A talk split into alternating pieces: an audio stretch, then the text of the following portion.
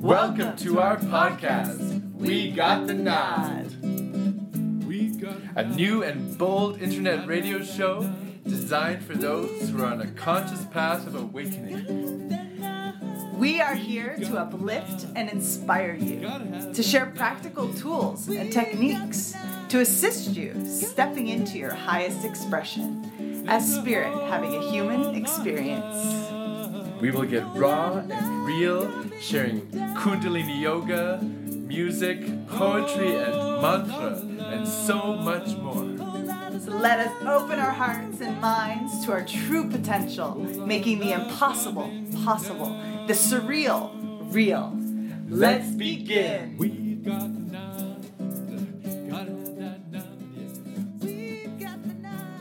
So I'm going to tune in in a moment and then we'll begin with part two of From Plant Medicine to Jesus Christ with your host, Hari Ram.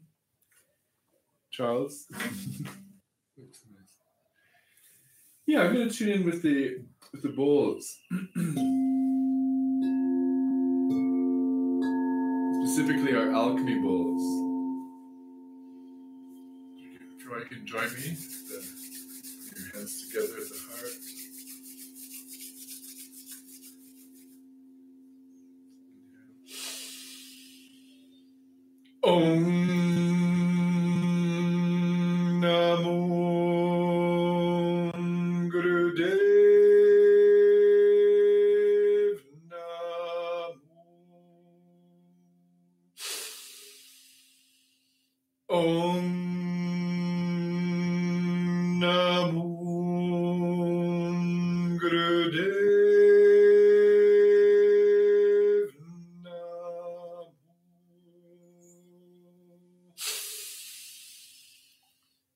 Om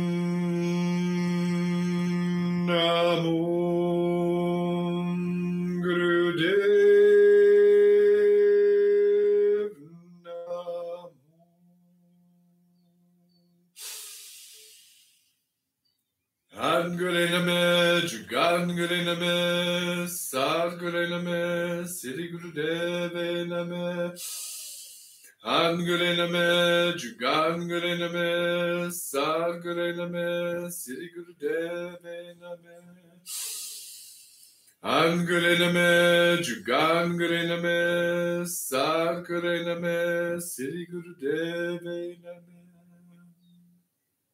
Inhale deeply. Suspend the breath.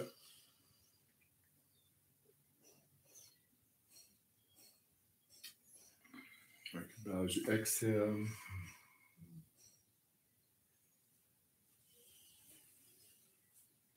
Okay, welcome back to part two of our three part series where I chronicle three separate stories of salvation, rescue, the Master himself coming to my aid in times of, of need.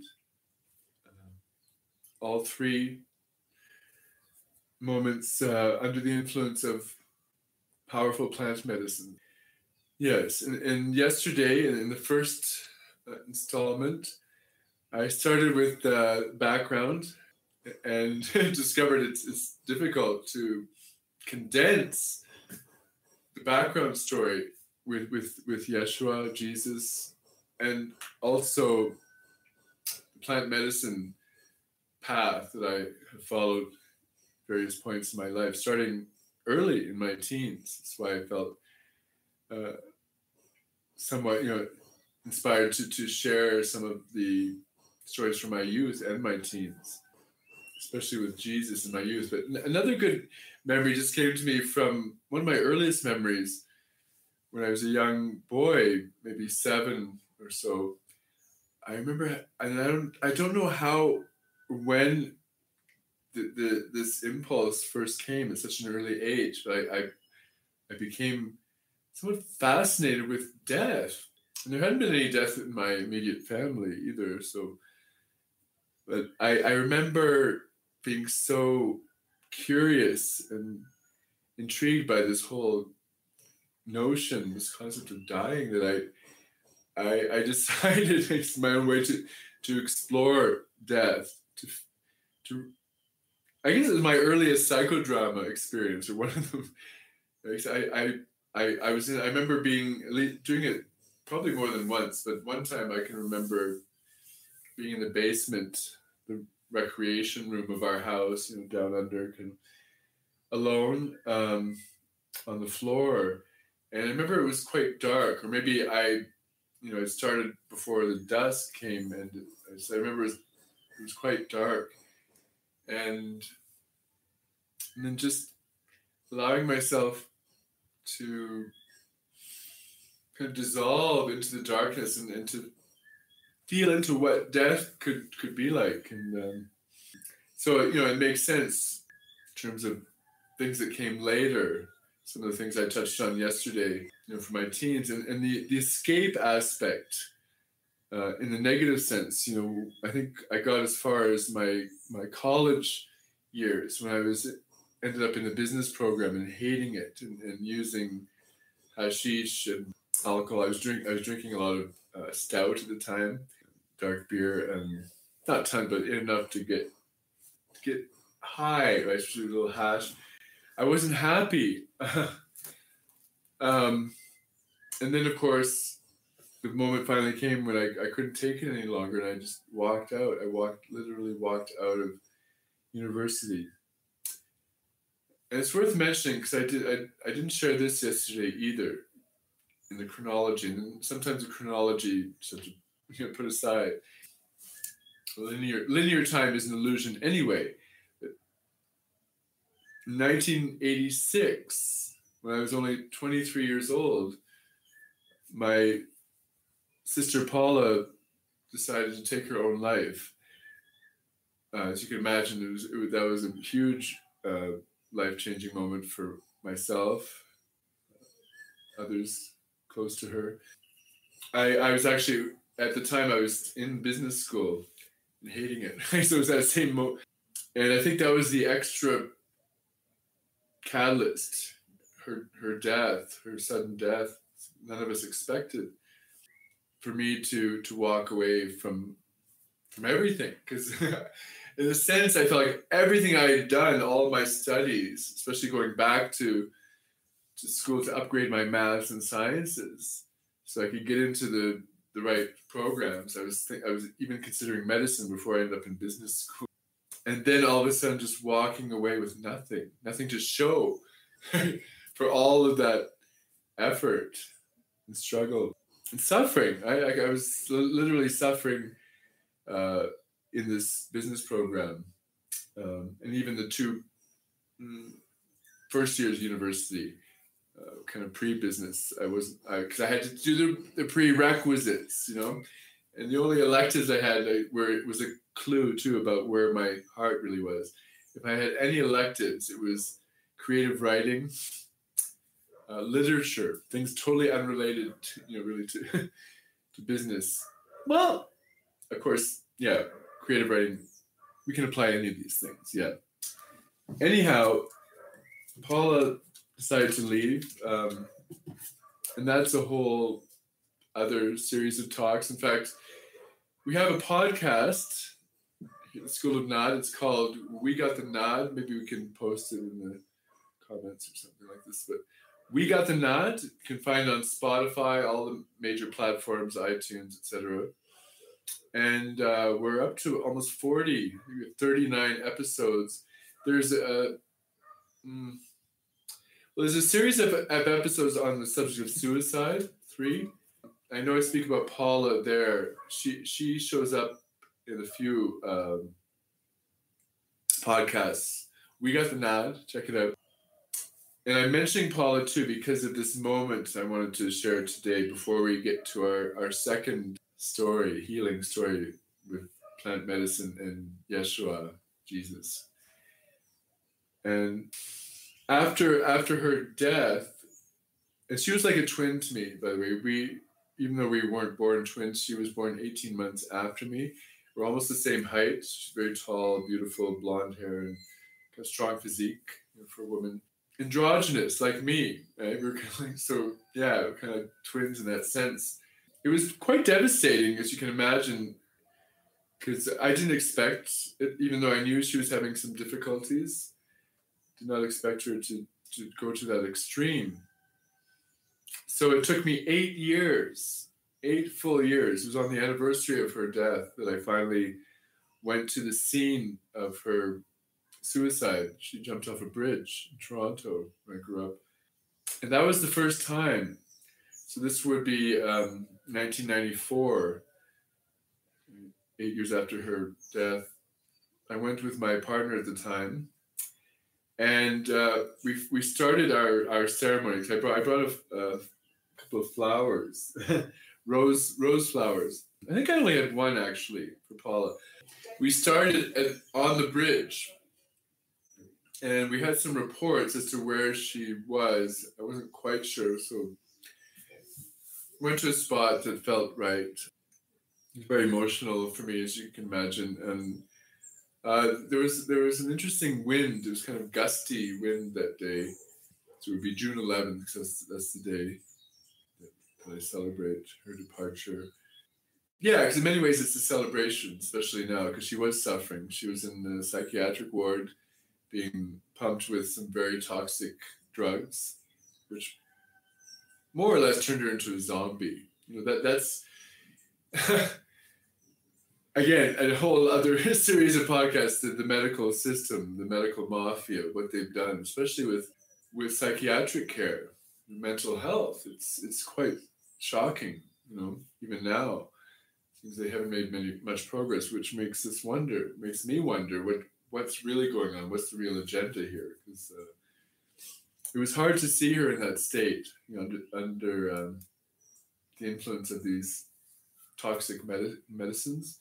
I'm not really exaggerating when I use the word zombie, you know. So, and here's an interesting thing about the, the the courage, her courage and her strength. That's why I say this was was a good thing.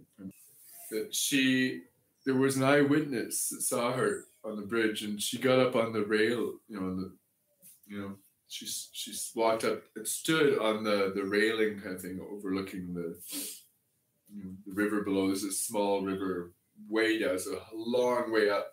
This bridge was perfect height for this, and, and perfectly uh, located close to the hospital where she was staying at the time. I don't know how she got out, but right there's there's all these different parts of her courage and you know conviction to to to fix this problem.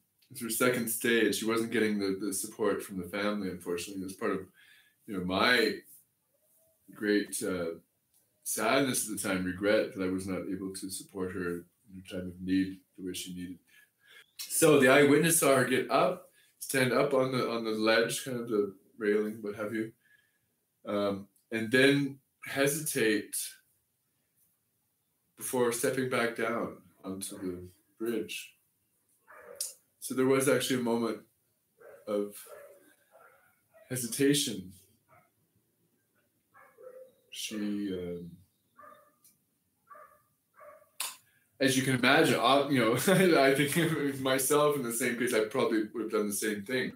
do I really want to do this, even though I imagine thought different thoughts. Of course, the influence of the me- the medicines, you know, all of that. Hard hard to stay in any sense of, of you know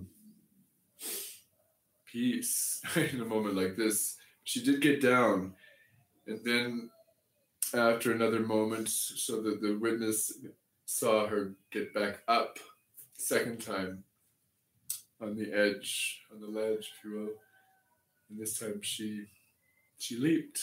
I think the paramedics arrived and discovered her body uh, close to that little river because there's not enough water to to, to even break the fall like, at all. She was still alive, however, strong, right? Strong woman is a long, long way down. But she, her body was still um, alive for some time. I hope she didn't, you know, pray, of course, she didn't suffer and I don't think she did for a number of reasons.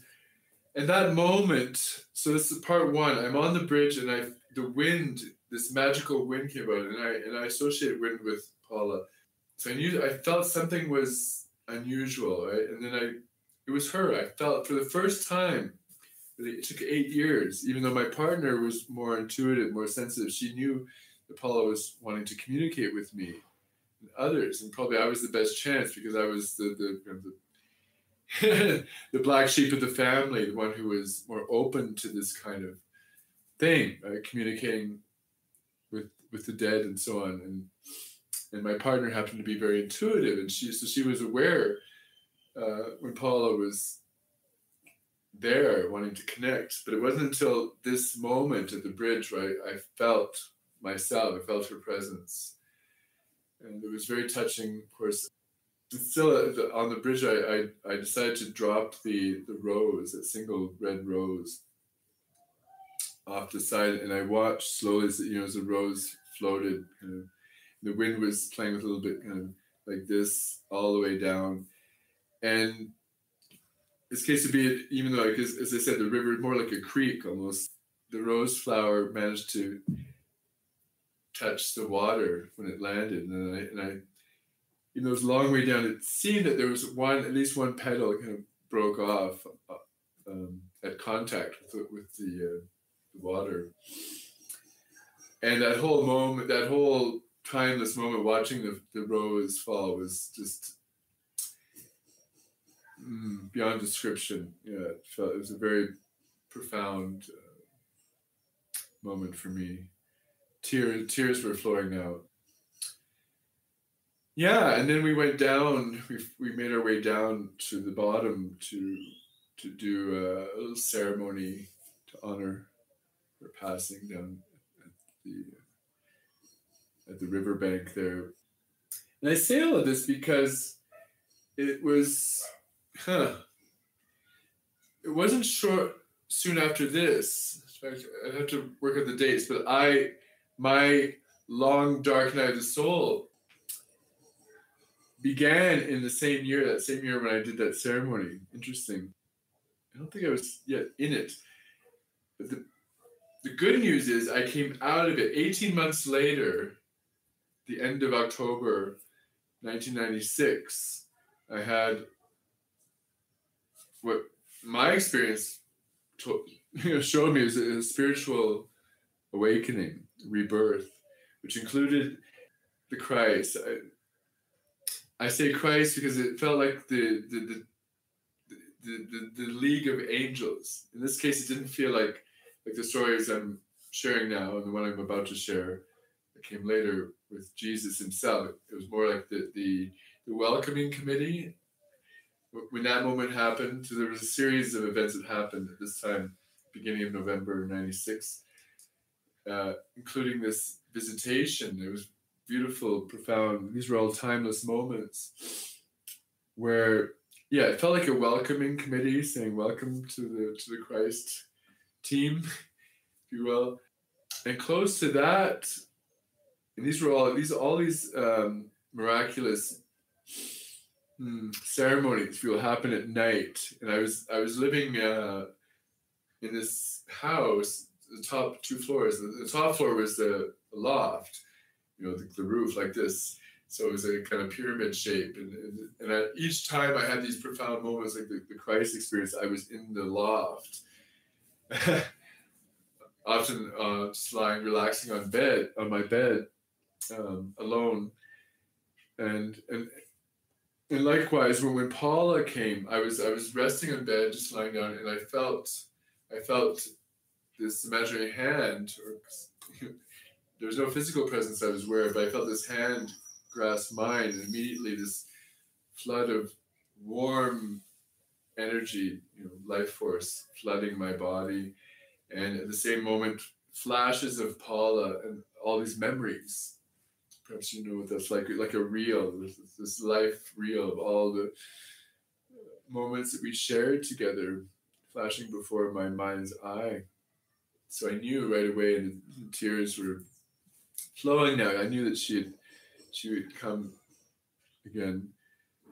And yeah, I could go on about this particular night when when the when the awakening happened. It was after, as I said, eighteen months of, of total darkness, deep depression. Um, and, and probably Paul had something to do with this too, that I did not even consider really consider suicide. Because when, when depression lasts for 18 months, it can become almost you know unbearable. I was I was suffering from insomnia. Uh, my, so my energy was really low.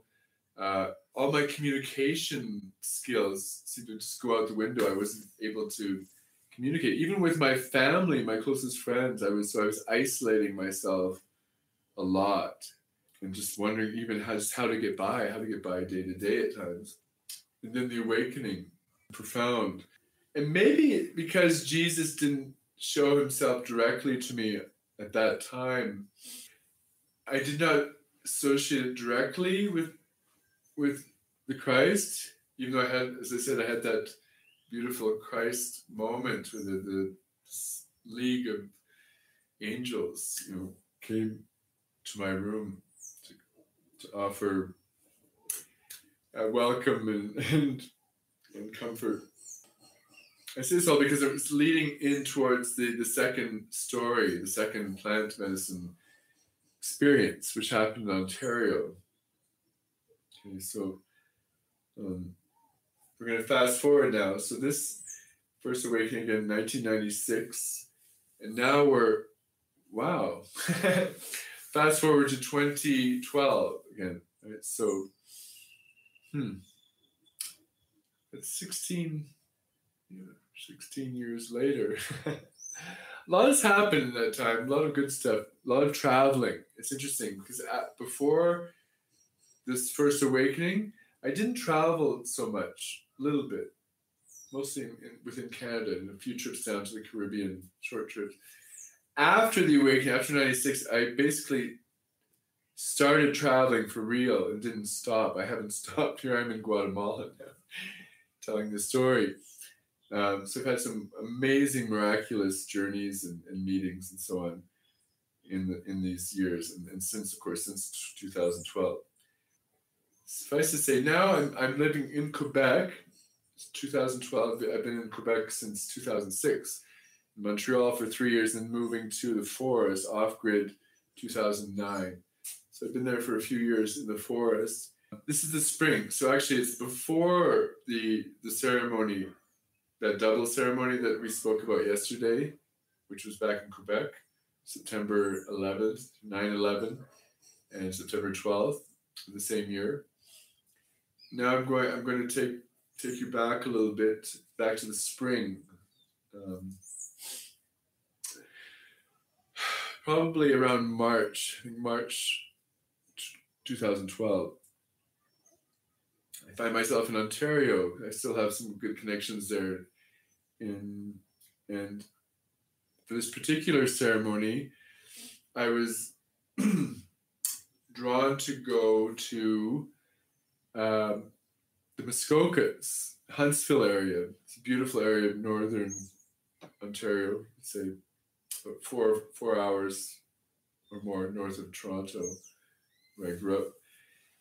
And uh, it's like a friend of a friend. This is, this is a shaman uh, who spent some time uh, in uh, South America, among other places, uh, journeying with ayahuasca again as you mentioned yesterday and other plant medicines. He uh,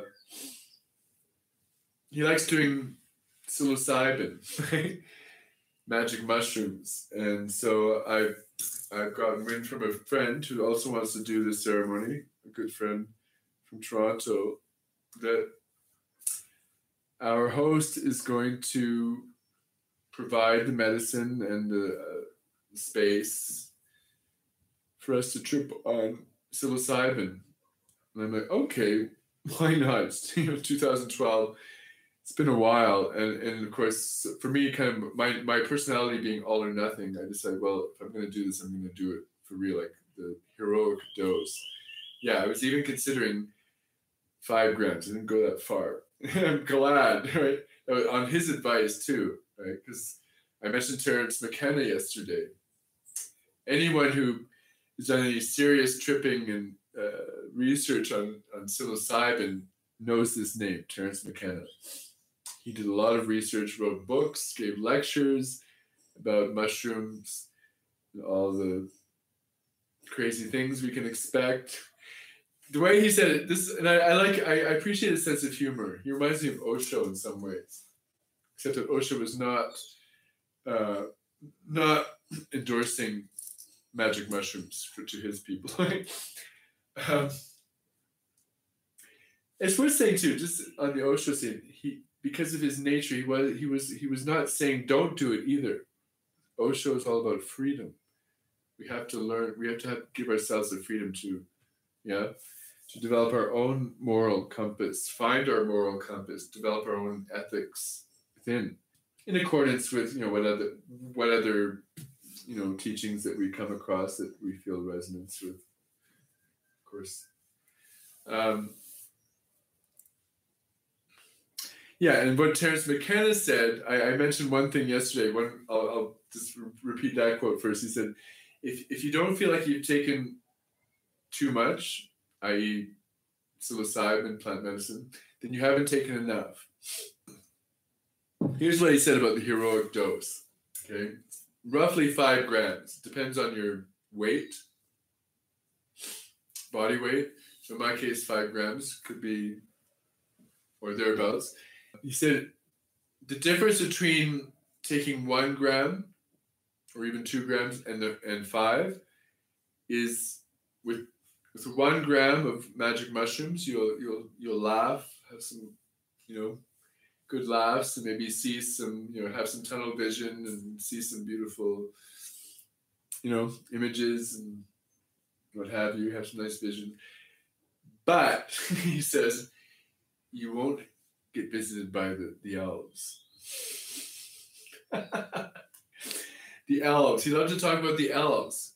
Um, maybe I didn't take enough. I didn't get to that point, and I and I have no regrets. but I took three and a half grams for this ceremony, which began uh, in the afternoon uh, inside a beautiful teepee. Yeah, our friend had a kind of traditional native teepee with the, with the fire pit in the center. So of course there's a hole at the top for the smoke. And so yeah, well, this is this is kind of cool, right? Uh, eating magic mushrooms inside a teepee, traditional native style teepee with with a wood fire. Um, it started okay. There's a small group of us kind of sitting around the the you know the periphery of the inside the teepee. Um, and, I, am sure, like with the previous, well, the, the next ceremony that I spoke about yesterday, which would come later, in September, there was some apprehension. As I said, I haven't hadn't been doing much, any uh, serious plant medicine for quite a few years. Um, so there was some apprehension as well, and I felt I felt comforted again with the with the shaman. He, his partner was there too to to assist him, uh, and my my good friend was sitting close to me too. Although I, I know if, looking back, there were times where I felt like he was a million miles away. you know, when you get into it, once the effects take place, you don't know where it's going to take us. Yeah, hence the apprehension. And it wasn't long before I started to encounter some some of that apprehension in different ways, showing up as as fear, different manifestations of fear, and perhaps, yeah, you know, just that suspensefulness and, and, and because the influence of my body being very sensitive to the heart rate is going up right? This is this is poison. It's right? Psilocybin is a poison. It's toxic right? So the heart rate is, it goes up. Uh, kidneys too can, can, can affect the kidneys pretty pretty soon into it. You know so it can be cold there's often the feeling of coldness right? Even when the place is you know we've got the fire there feeling of um, kind of empty coldness inside. Um, I don't remember a lot of the details, and, and for me again, it's not the purpose of this sharing. The purpose again is is the the appearance of the master in my time of need, because things didn't go so well, as I said. uh, and I know that my friend too, I learned later, and even during the ceremony, he was having some real challenges too, borderline kind of stuff, right? Kind of like I described yesterday for the the ayahuasca ceremony. It seems in all three of these, because I'll get tomorrow, I'll speak about the third in the series. All three of these ceremonies, one way to describe them, one link besides Yeshua coming the right moment was the theme of mental health and the spectrum, right? Exploring that whole spectrum of bipolar, uh, borderline schizophrenia, and you know, full-on schizophrenia, that type of thing. This is why I speak about the human condition I used to say that it is bipolarism, which we used to call manic depression. This is the human condition, more or less. Now, and for some time, I've been, maybe since then, I, that triple ceremony experience, I, I prefer to say that the human condition is a type of schizophrenia. We say it's somewhere on that spectrum, right, between like total full-on paranoid schizophrenia and over here norm normalcy, and I, I put quotation marks in the air because what is normal, you know? um, if we're going to see a psychiatrist, the chances are what they consider normal is not really normal. Right? It's just helping us to fit into an abnormal, dysfunctional, even dare I say, schizophrenic society. Yeah.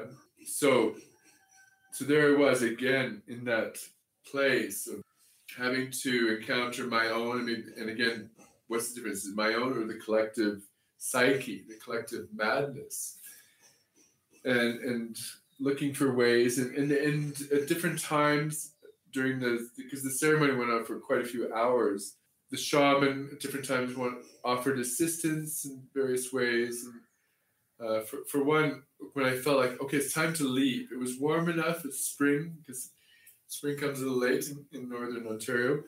It was a nice sunny day, I remember, and, and there was one time I was like, I'm gonna go out, right? And like, you know, out of the teepee.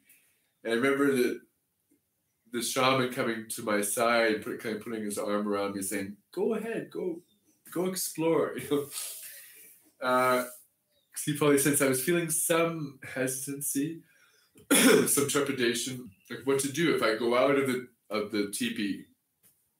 Where to? Like, you know, am I going to just go and disappear into the forest or something?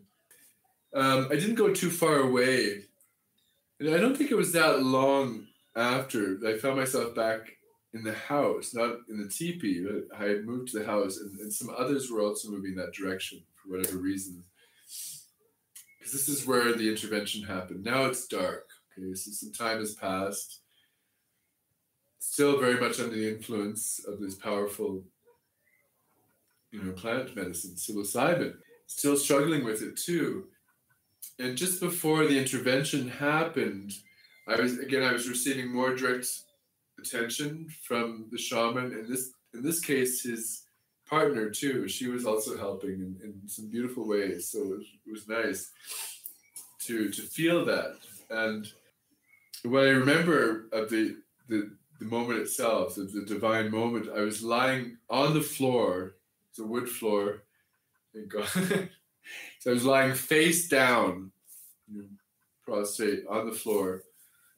And that purging theme again, too, because you know, like ayahuasca, is, you know, psilocybin can have the same effect, purging. And I was, I was again feeling, yeah, I wanted, I was feeling that bit of nausea, so there was some comments. I was spinning up a little bit. So being face down, I remember having some of my own, you know, saliva, whatever. It wasn't really vomit, but I had a little puddle there.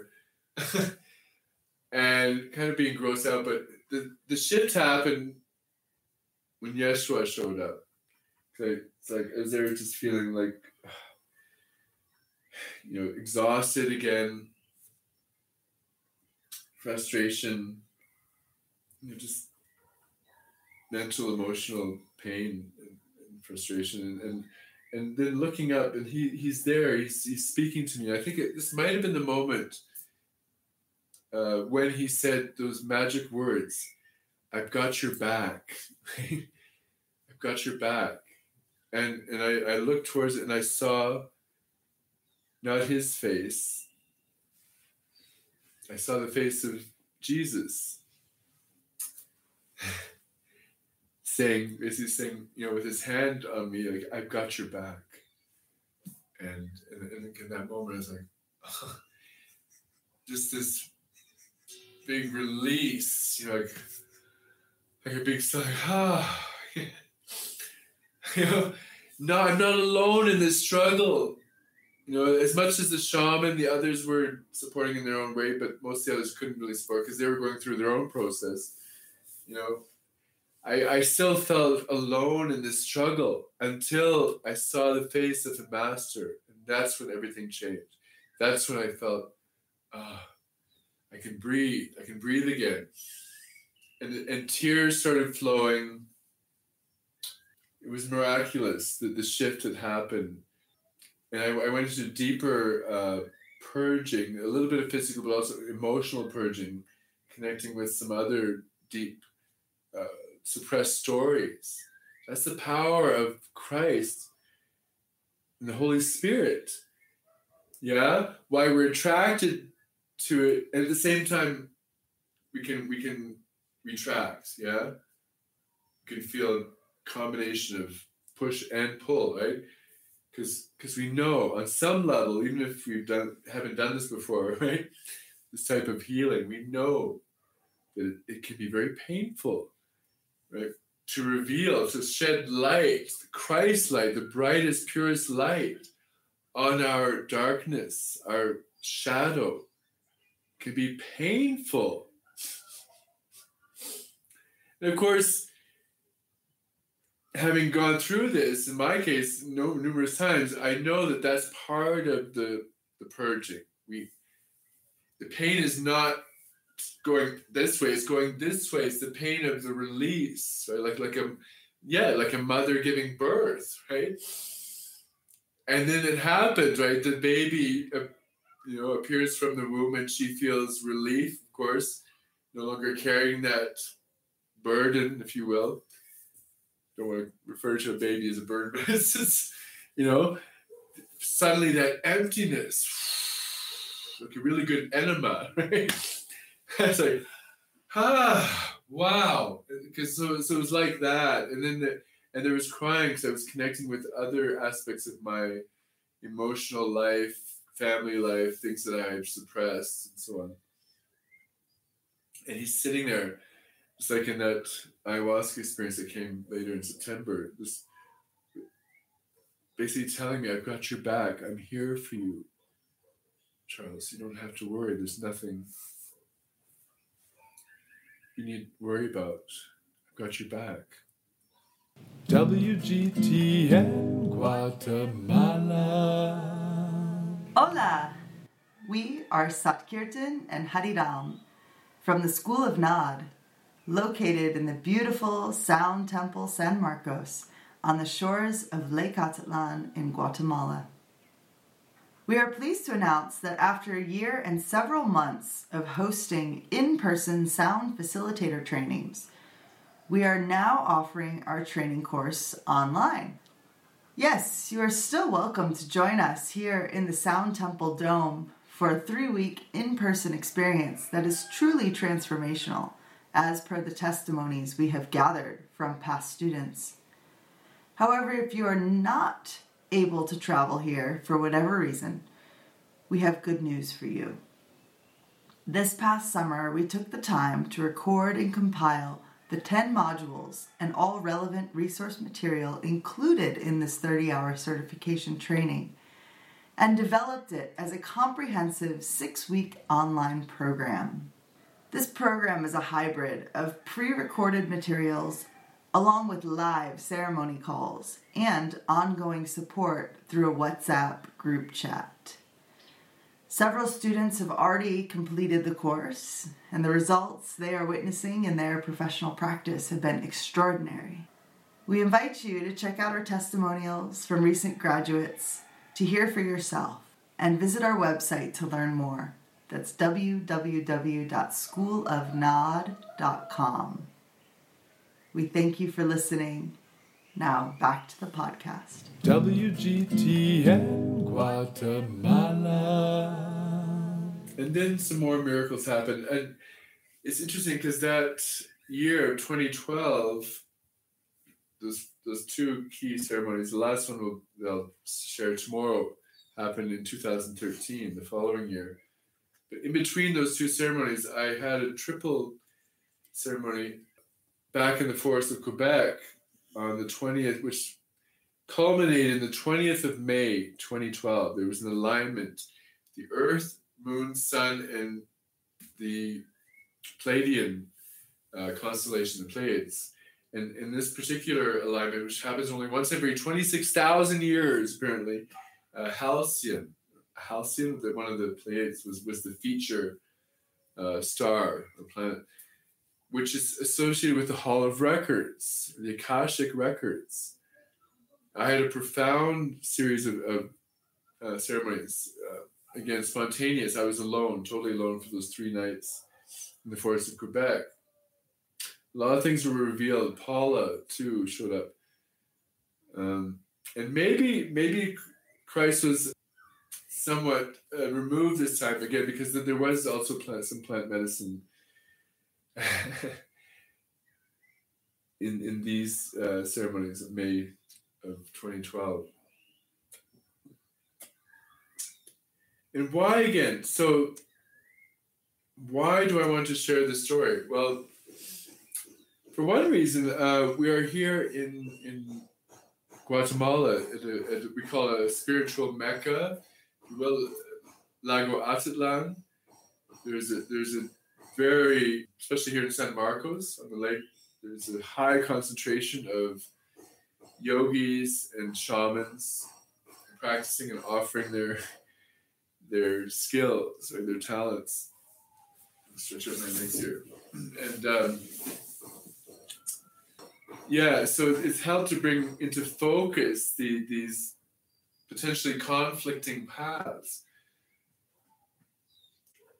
and yet all the time up until recently when i was seeing this potential conflict yoga my first love really or at least the, the path that i stayed with the longest right versus plant medicine ayahuasca psilocybin dmt right? all of these things having first arrived here in um, around 2015 2016 so a few years after these events i'm sharing uh, at this point, I'm definitely not. I'm done, right? Finally, I've, I've got the message through Christ, light, that the plant medicine is not the way for me. But still, I'm not. I haven't committed to to Jesus, to God directly. I'm still still attached somewhat to the to the the Eastern way. You know, Hariram. I'm Hariram. I'm I'm here, and people get it, right? Hariram, Satnam, right? People from the 3HO and other, uh, you know, lineages seeing and say, you know, and, honoring, coming to my yoga classes, kirtan, of course, uh, and then of course, and then bringing Sat Kirtan here a few years later. Kirtan, we're chanting Sat Kirtan. She has she has a, uh, a Gurmukhi name as well, like me. It's perfect, and I started to notice this, especially with living here at Kirtan for the last almost four years. It wasn't so clear before, although I always felt it from the very first moment. The Guatemalan, the locals, their their heart strength, the, the purity of their soul, and their generosity, even the most the poorest, generosity of spirit, always smiling, always uh, quick, even to to to greet, to say buenos dias, you know. And of course, I couldn't help noticing this that the gringos, all the foreigners coming here, whether they were expats that had landed, staying here like uh, like us, or tourists coming through, um, in many cases, too many, there was no contact, was no connection. They were literally in a, in a small town like this, you know, the paths can be quite narrow. I'm, li- I'm literally passing people sometimes, almost touching, and there's no contact, no greetings, stranger, or buenos dias. Uh, it's the exception with the gringos and, and other you know, foreigners. Much to my chagrin, because the complete opposite is true with the locals, the Guatemalans. This is the exception. It's rare that they do not acknowledge, they do not smile and, and at least you know say buenos dias or qué tal. You know, it's rare. The norm is to to connect and to to offer, you know, a nice simple gesture of, of warmth of you know welcome and, and have a beautiful day. Is it is it so difficult? I don't know. Because I, I want to ask some, some of the the gringos here sometimes like is it you know there's different ways to pose the question isn't there? Like one way is do you find it more easy somehow more beneficial for you to ignore people to look away or not to greet your fellow beings, fellow residents of this town, this village? Is it easier somehow than than to be congenial and and you know generous of heart? Because I, I for me there's no contest. It's much easier for me to be to be generous with with my you know my love. I, love is is meant to be shared, isn't it? You can't. You, one cannot hoard it. Love cannot be hoarded. It doesn't work that way. um, and what's even more fascinating now, having observed this pattern over and over again, uh, to the point that I feel like the, the people I feel closest to, feel the most love and respect for here are primarily the locals, the Guatemalans. Simple people mostly, you know. And what I came to realize, of course, is that they're they're the Christian community that I was missing in a sense because kept getting the message over and over now, and then re- reflecting this with Sat Kirtan, getting her you know reflection back, and, and it's very similar experience. Is that we felt, if anything, we felt ostracized, marginalized by the the, the, the so-called spiritual community here who um, no surprise probably to you that they, they're also into polyamory to some extent.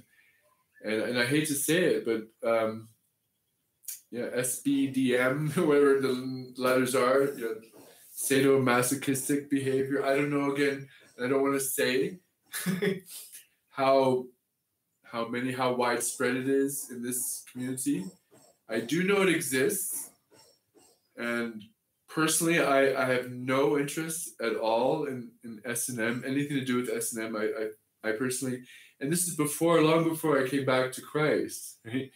uh, I just felt, no, this is wrong, right? This con- consensual or not, is this is preposterous unless, and this is one exception for you, in, a in a with a with a trained healer shaman who is using something like psychodrama, as I have used successfully the last three decades, we can look at sexual perversion, uh, sexual abuse stories from the past or recent past in a constructive way we don't have to act it out either, okay?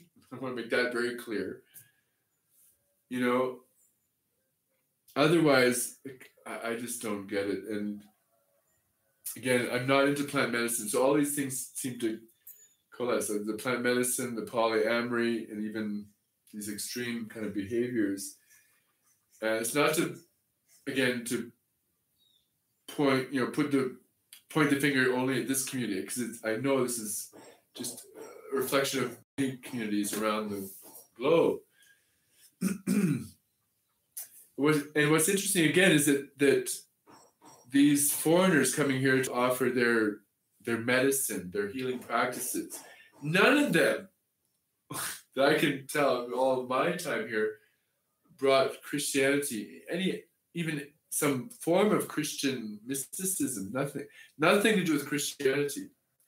And here they are in a very Christian community. We literally have a church, some form of church, whether it's a small kind of home church or a large, every almost every corner, sometimes two, right, on every block. That's how much the, the, the, locals here are committed to to God, to Christ. They're they, and they love to sing, they love to worship. and here we are. This is funny because when we moved to here into the Sound Temple, we we we have a tradition. We've been doing kirtan together, Satkirtan and I, since our days in in Chiapas, San Cristobal de las Casas, chanting mostly Gurmukhi mantras. They're beautiful mantras from the the holy book, the scriptures of the Sikh faith, which which again uh, is also influenced by older stories from Sanskrit, yeah, and Muslim even, yeah.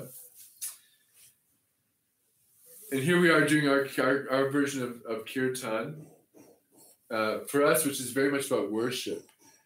Um, it's one of the things, one of the reasons I think we're both drawn to Gurmukhi chants as opposed to the Hindi ones is that none of us felt a connection really with the, the ancient deities that are worshipped in, you know, other like Hindi style kirtan, right? Ganesha and Hanuman and, and, and Shiva and all, you know, Kali, right? It's never really resonated with much of that, um, or if at all. Um, and it's funny because like Friday is a perfect example. We do our kirtan here. We still do, has a new name. Between 4:30 and 6 6:30. And part of the reason for that is because right on the on the dot 6:30 p.m. usually on Friday, the the closest local church would start their worship worshiping Jesus, worshiping God uh, with live music as well. And they had a bass player. That was part of the reason we had to work around it because the bass player liked to crank up his uh, bass amplifier so we could literally feel it. Um, and lo and behold, here we are, 18 months later, since moving into the temple, and we're doing Jesus Kirtan now. we're we're chanting almost exclusively uh, to to our Lord and Master Yeshua, and getting high every time, like like our lovely hosts, the Guatemalans who have, who have welcomed us into their community. Yes, even though there's a strong uh, expat presence here, I see this as the Guatemalan community. They are the ones who are holding space. They're the ones who are, have opened their arms to, to us to, to allow, you know, these foreigners to come in. Of course, bringing some business right for them, and and their humility. Again, humility. Not in any way trying to force their their religious beliefs on us, you know, Except if we're if we're passing by the church and we maybe stop to look in, they're like, "Yeah, come on in." They're very, you know, always like, "Come and join join us." You know, so it looking back in retrospect, it seems like the easiest transition. It was it was meant to be in a sense that we would come around finally to to worshiping Jesus in our Friday evening kirtan. Hence the name Jesus Kirtan. So I think I'm going to close this, well, maybe with some music, because I know we didn't do any yet. Um,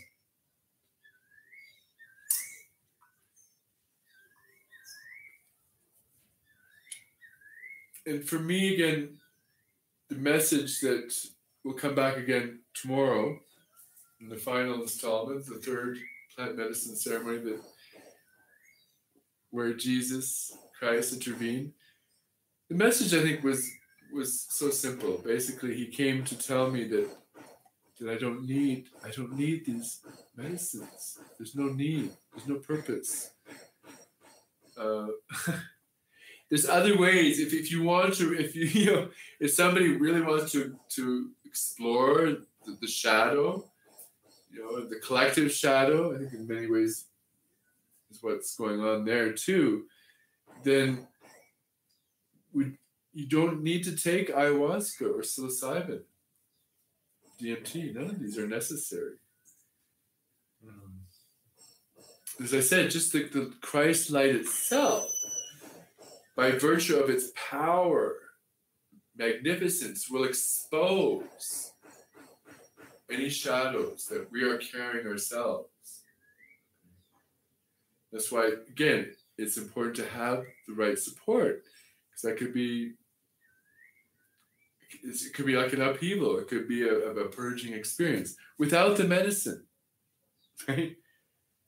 Uh, maybe a little gong, for example, right? gong bath, because we're seeing this response in, in our sound baths, in our kirtan, all the time. People are having tangible physical responses, emotional responses. Often people are in tears when they're sharing at the end. So we're still using a lot of the same tools. See, so we have our shamanic tools. And so far, it feels good. I'm open to any changes because, again, I have. Tara, what you want to be in this? Okay, go. go. Here you go. This is our, our lovely Tara. Okay. Here you go. Okay, bye bye. She likes the rattles. She's an angel. Oh, it's the rattles. yeah. so you see, we still we still have our shamanic tools, um, kirtan tools, of course, crystal singing bowls as well. Just now that we're we're shifting our focus with to use all of these amazing sound tools, at least the ones, the appropriate ones, to to worship God, to worship Yeshua, Jesus Christ. So let me. I'll close with an example. Here, here's something where we get to play with some frequency beats. I'm going to play um, some of the Tibetan bowls along with the crystal bowls, and there's actually. I mentioned the alchemy bowls. We have a set of three. We have three three of our Tibetan bowls match up quite nicely. Same tone, almost the same tone. Because there's a slight difference, it creates a, a bit of a frequency beat. Yeah. Yeah. And uh, having played with this, this melody came through using these three bowls, both the, the, the Tibetan and the crystal which I'm going to play in a moment. And it, it inspired me to inject some words from the Master, from the scriptures. This is from uh, the book of Thomas, Dead Sea Scrolls. goes like this.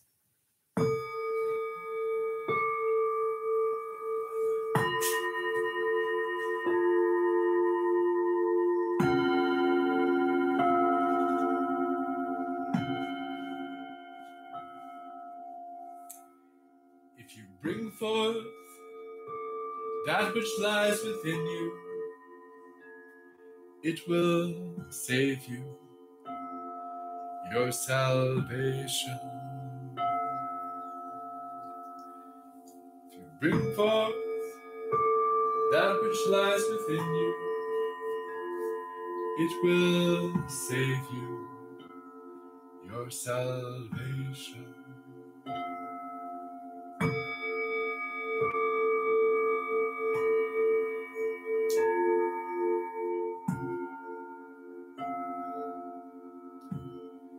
There is a second part, the shadow side. The master says, if you do not bring forth that which lies within you, it will destroy you, your destruction. If you do not bring forth that which lies within you, it will destroy you, your destruction.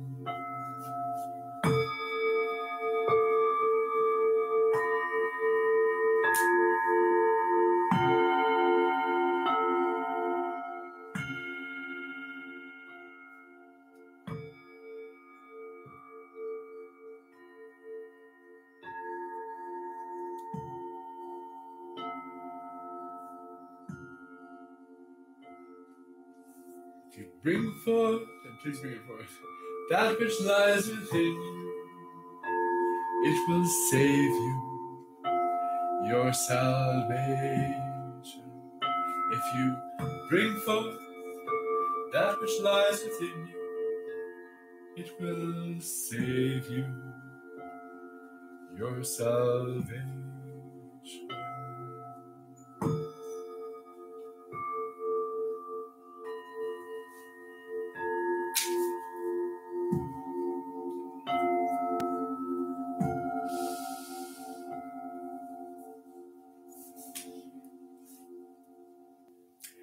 It takes me back to um, yesterday, the first live yesterday, where I spoke about how welcoming Jesus fully into my life is bringing back all of these memories, including some of the ones I'm sharing with you. One thing that was very obvious um, my invocation as a healer, as I said, I, I graduated from shiatsu school in 1993 basically right from the start, um, I was I would start every healing session with prayer, invoking my guides and support. And Yeshua Jesus was always number one, always. So over these last now almost almost 30 years, invoking Jesus in every healing ceremony, uh, every ceremony really. just it, it took all this time for me to finally be ready, like to clear, clear slate, having gone full circle, like with kirtan, with plant medicine, and coming back, and Jesus coming into me in my plant medicine journeys. You'll hear the last one tomorrow. To say no, you don't need, you don't need this. what do they do for us? Mm we will touch on that tomorrow. If you anyone wants to offer feedback now or at a later date, looking at the replay, happy to respond. Thank you. We'll close again with a long time sun song. Real quick, Amrit Prem Kaur, she wrote. Yeah. Wow, what an incredible story! Thank you so much for sharing. Oh. Thank you, Amrit Prem Kaur. Thank you, Amrit Prem Kaur. Thanks for tuning in. Mm-hmm. There's more tomorrow. Tell your friends. same time, same channel. you do another version of the Long Time Sun song. Feel free to sing it.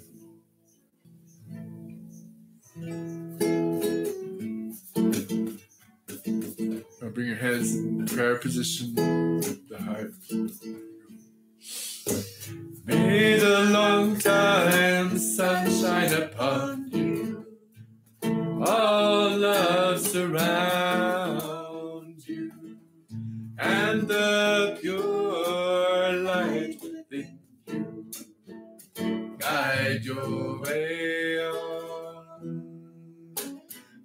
May the long time sunshine upon you, all love surround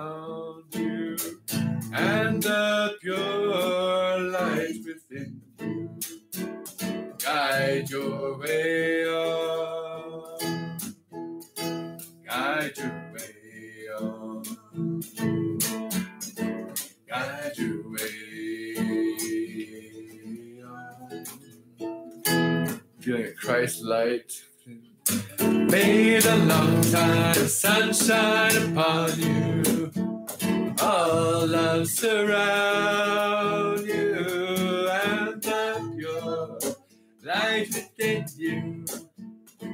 Guide your way on.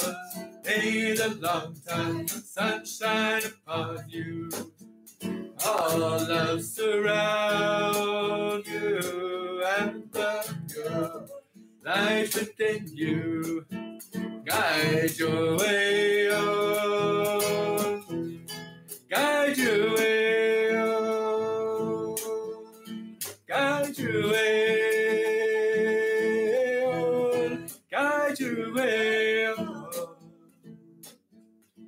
Guide your way.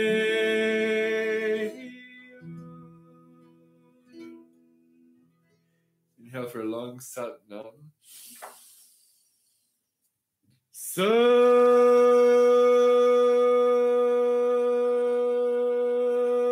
nam. Sat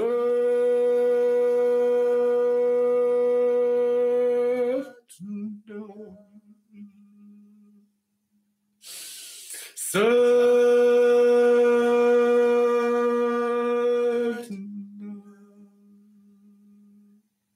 Inhale deeply. Feel the presence. Call it Holy Spirit, the Holy Nad within. Honor this. Know the beauty, the grace. Give thanks. Exhale. Thank you. Thank you, God. Thank you. Gratitude. And I'm grateful for all of you. Grateful to Sat Kirtan for supporting behind the scenes and for all of you tuning in. Tomorrow, yes, the last story. Uh, we return to Quebec. The last story is unique from the other two because it wasn't planned. And there was no, uh, so there was no group, there was no shaman, just me alone in my forest house. Very interesting uh, story. Same time tomorrow, 5.30 Eastern time. Hope you can join us. And um, till then, God bless. Ekonkar Satnam Sri Waheguru. Amen. Hallelujah. We thank you for tuning in. Please make sure to subscribe so as not to miss a single episode. We depend on you, our listeners, to build and expand our audience, to share the Nad. So, if you like what you hear, please do not hesitate to share with your friends, family, and community.